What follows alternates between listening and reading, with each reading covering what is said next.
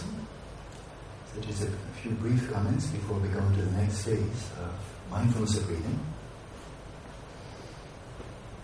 We have two, big pan- panoramic vision, very short.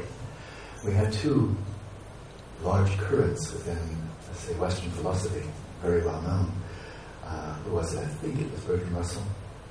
Said that all of Western philosophy consists of footnotes to Plato and Aristotle. Uh, it is those two currents, and the Plato, going back to Socrates, going back to Pythagoras, is more purely experiential, transcendent, uh, viewing this world as more of an illusion, whereas Aristotle is more of a realist, very much focused on the five senses and so on. And Aristotle placing reason as the pinnacle of human knowing, whereas especially very evidently in the Neoplatonic tradition, Plato goes into Christianity, into Christian mysticism, and transcending the conceptual mind is very central, very central. So nowadays, for the mind sciences, Aristotle is dominating completely. And that is, we, study the mind by way of behavior, by way of questionnaires, by way of brain activity, and discoveries are made, and all of the discoveries are conceptual. And that's true of a lot of science. One scientific friend of mine told me years ago, a, discovery is a discovery only when it's published in a peer-reviewed journal. That's when it becomes a discovery, but not before. Before then, it's an anecdote. When it's published in a peer-reviewed journal, then you can say, ah, it was published in April 2011. That's when the discovery was made. Even if the discovery was made five years earlier, that's when discovery really counts. And so here, what we have is something I think quite wonderfully complementary to the many insights that can be gained, have been gained, through studying the mind by way of behavior, brain activity, and so on. But we're coming back more, trying to balance out, is my favorite word, balancing out to more the Pythagorean. And, Pythagoras was a contemplative. A legend has it that he could remember 20 of his past lives through his meditative practice. You know, very deep samadhi. He must have been very deep samadhi. And there's indications that Socrates would really enter into a very deep samadhi, state of samadhi. He would just stand and just go away for hours on end. So I doubt that he was just daydreaming, probably something like samadhi. So to balance that out, and of course this is the theme now of the second phase of the mindfulness of breathing, is trying to basically cut down the noise, cut down the noise, the sheer clutter, the static, so that when we, when we start to make observations of the mind, it doesn't have to go through all the haze, the distortion, and so forth of the obsessive, compulsive flow of thinking. So it's a little bit, a, bit, a little bit like trying to launch our awareness like a Hubble telescope. So it's beyond, by the way, it's 330 30 miles out. I just learned that recently. 30, 330 miles out, which means it's beyond all atmospheric distortion, let alone smog, but heat and all of that kind of thing. So it's up there, and hence we get these marvelous views of distant galaxies and so on. So it's something like, uh, as we go into shamatha prior to Vipassana and Dzogchen, Mahamudra, all of that, it's just like trying to launch the satellite so that we can make observations, valid, reputable, precise, sophisticated observations with direct perception, not cogitation, that has, that has its place, but we can start making observations of the deep space of the mind and not have everything filtered through our language, our acculturation, our beliefs, concepts, and all of that. So, be prepared to launch. Today we'll go into the practice that is now the balancing act of relaxation and stability. We bring in a little bit of effort, a little bit of discipline to gently, gently, but firmly, like a good parent, gently but firmly, subduing the obsessive flow of thinking so that we can have some quiet time. The mind can be silent when we want to be silent. But we do this not by contraction, not by tightening up, but not with sheer muscle. And there goes my hand, hi always does the same thing whenever I go into that mode. That's always the mudra. Let's let's let's get something done, shall we? Yeah.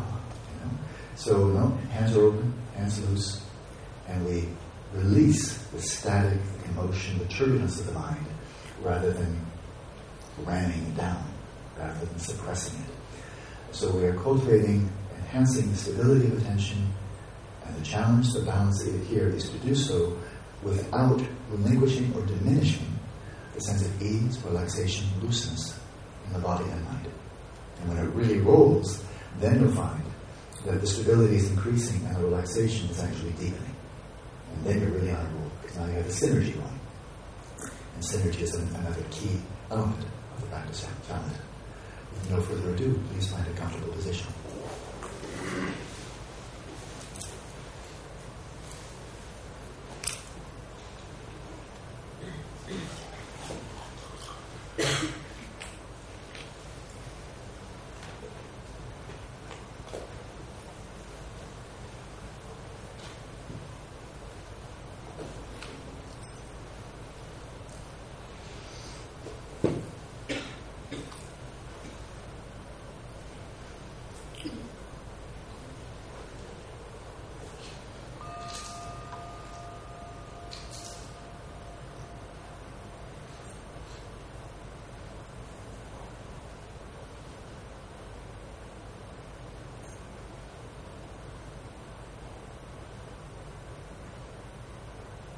When you hear the bell, awareness descend into the body,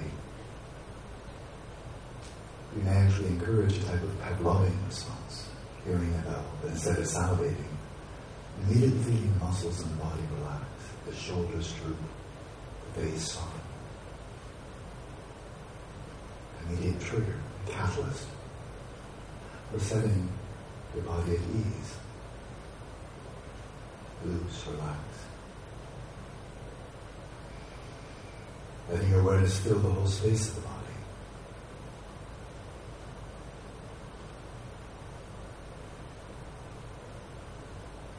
Letting your body be still. And even in supine position, while your body is totally relaxed, there's no balance there. You're just relaxing. Psychologically, adopt a posture of vigilance. I would strongly encourage you use the Shavasana, supine position, only for meditation, not for napping, not for reading, not for anything else. So by association, whenever you go into that formal meditative, that formal yogic posture, the asana, it's always for the sake of practice. And the whole notion of lying down always means just taking a rest or napping. You break through that and create a new association. So set your body at ease, in stillness, and vigilance.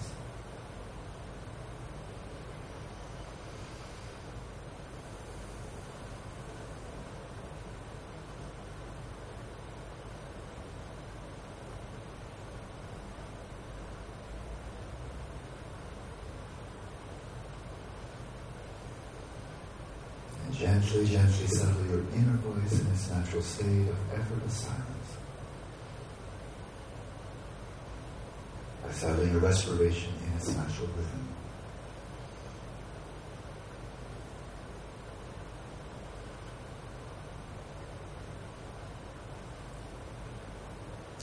The key here to releasing the energy underlying the turbulence of the body, the energy system, the prana system, and the mind is the out breath. Relaxing, releasing with every out breath, and continuing to relax and release all the way through the end. Giving it all away. Until you simply receive the next in breath that flows in of its own accord with no pulling, with no effort.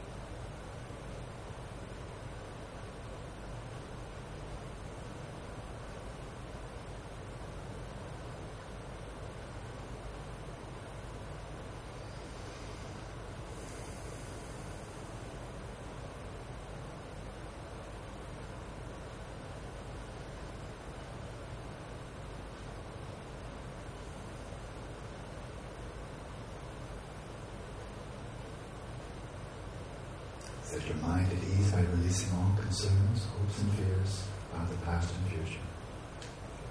Letting your awareness come to rest in stillness in the present moment.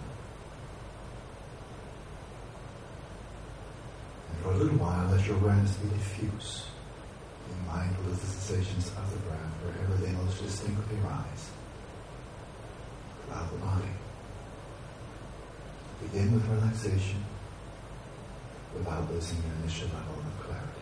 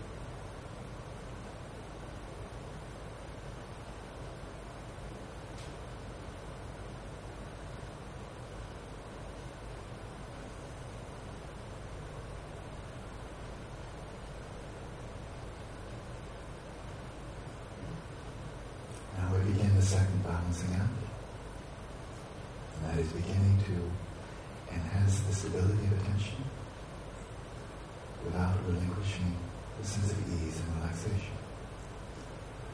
So for this, for the second phase, let's direct the attention downwards to the abdomen.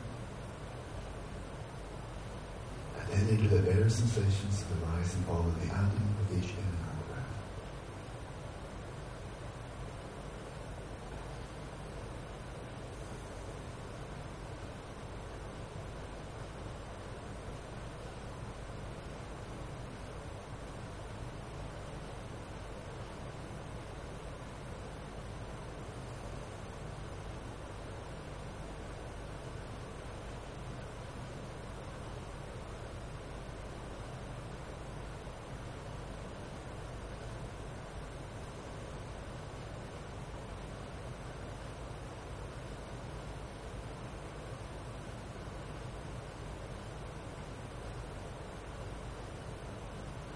Every out breath, release, release thoughts, images, memories. Relax deeply. In this way, overcome the attentional imbalance of excitation. Tibetan Gurla. With every in-breath, arouse your attention, focus and concentrate on the bare sensations of the rise, the expansion of the abdomen And this way overcome the other attention imbalance of laxity, Tibetan, Qigong. Arouse and release, arouse and release while maintaining an ongoing flow of mindfulness of the ongoing flow of sensations, of the rise and fall of the abdomen.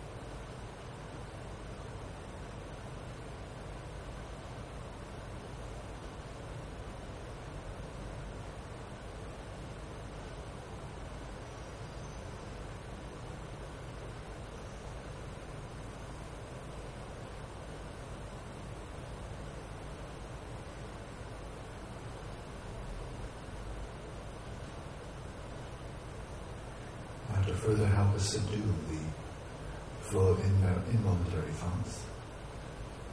Experiment with counting the breaths. For some of you, you find this very helpful. Other, for others, perhaps occasionally helpful. For others, it may simply clutter the mind. So it's not a necessary element of the practice, but it may be helpful. So here's one way of counting, and that is the very end of the in-breath mentally, very briefly count one. As you breathe out, relax deeply.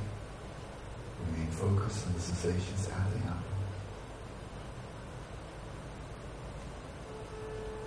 Quietly allow the breath to come in as you arouse and focus your attention. And at the very end of the next inhalation, mentally, very succinctly count two. Way you may count 1 through 10. You may repeatedly count 1 through 10, or you may simply continue counting. The idea here is to replace many wandering thoughts with just a few regular thoughts with every cycle of the breath. A simple count. Make sure that you sustain the mindfulness on the sensations of the breathing and do not let the meditation degenerate a mere mindfulness of counting, which is uh, relatively crude.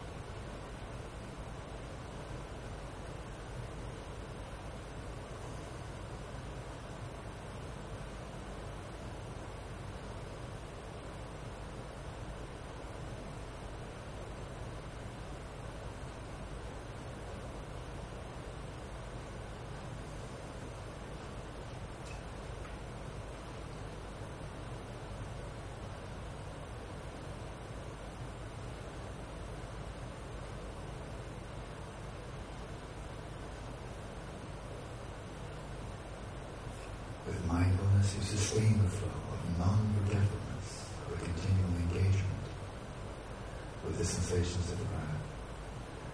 With introspection, you monitor the flow of attention, recognizing as quickly as possible the occurrence of either excitation or laxity. In the event of excitation, let your first response be to relax, to loosen up, let go of whatever captivated your attention. To the present moment, to the sensations of the breath.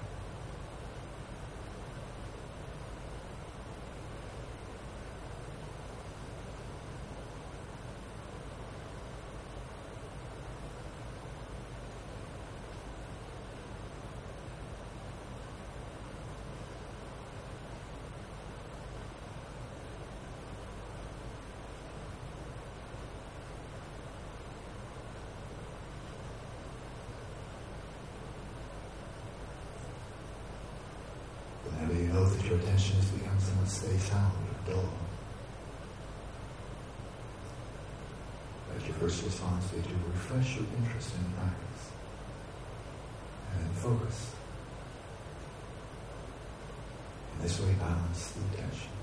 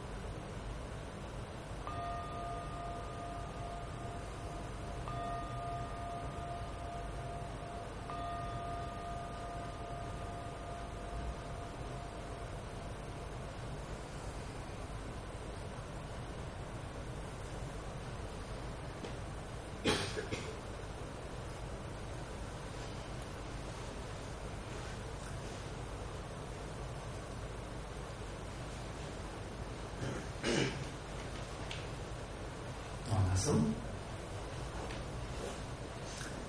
The rate at which you progress in developing, enhancing the stability of attention is, in a way, a simple matter of arithmetic.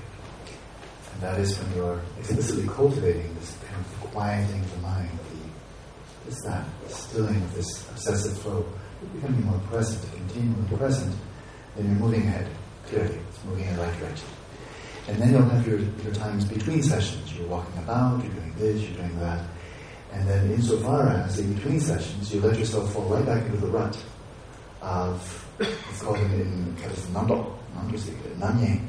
So obsessive compulsive thinking, insofar as you allow yourself to now just fall back into the same old patterns of blah, blah, blah, blah, blah, all the way through the between session, then you're subtracting. So you can add towards greater stability every session, and then you can subtract every in-between session, and add during session, subtract, and then you know what you wind up with at the end. Not much. And so this is why very properly emphasized in the modern Vipassana tradition, uh, just maintaining an overall much greater balance, presence, mindful walking, mindful eating, coming to the senses, so that, it, and that's often called sessions, so you're doing walking meditation. Cool. Call it a formal session, don't call it a formal session, whatever you do. But if you can enhance the stability of attention while you're in formal practice and then not lose much between between sessions because you're so present with, with whatever you're doing. And of course, you, in between sessions, you always have the option to think about anything you want to think about. This is not anti-thought or just letting your mind roam, but being aware of it roaming. But there's the, there is the key to success. It's a psychological truth, a neuroscientific truth, and a contemplative truth.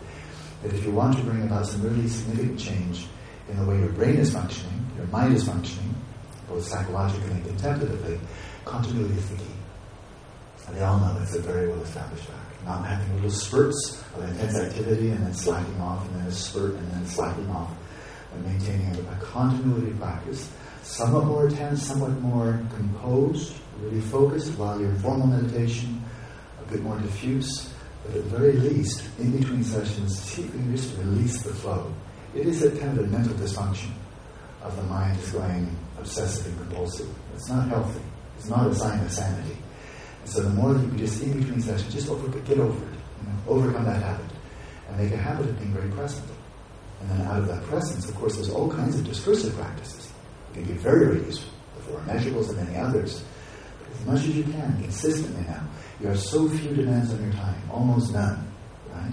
So in this wonderfully quiet, serene, supportive environment, just let your practice be as continuous as possible. Loose, relaxed, open, and spacious in between sessions, a bit more focused during sessions, but common denominator, mental, re- mental re- rehabilitation. Try to get out of the old rut. Set out on an expedition, getting your feet unstuck and the old rut of the mind is going blah, blah, blah, blah, blah. Not very constructive. And it's very fatiguing. Okay? And having said that, enjoy your day. I'll see you uh, at various times over the course of the day.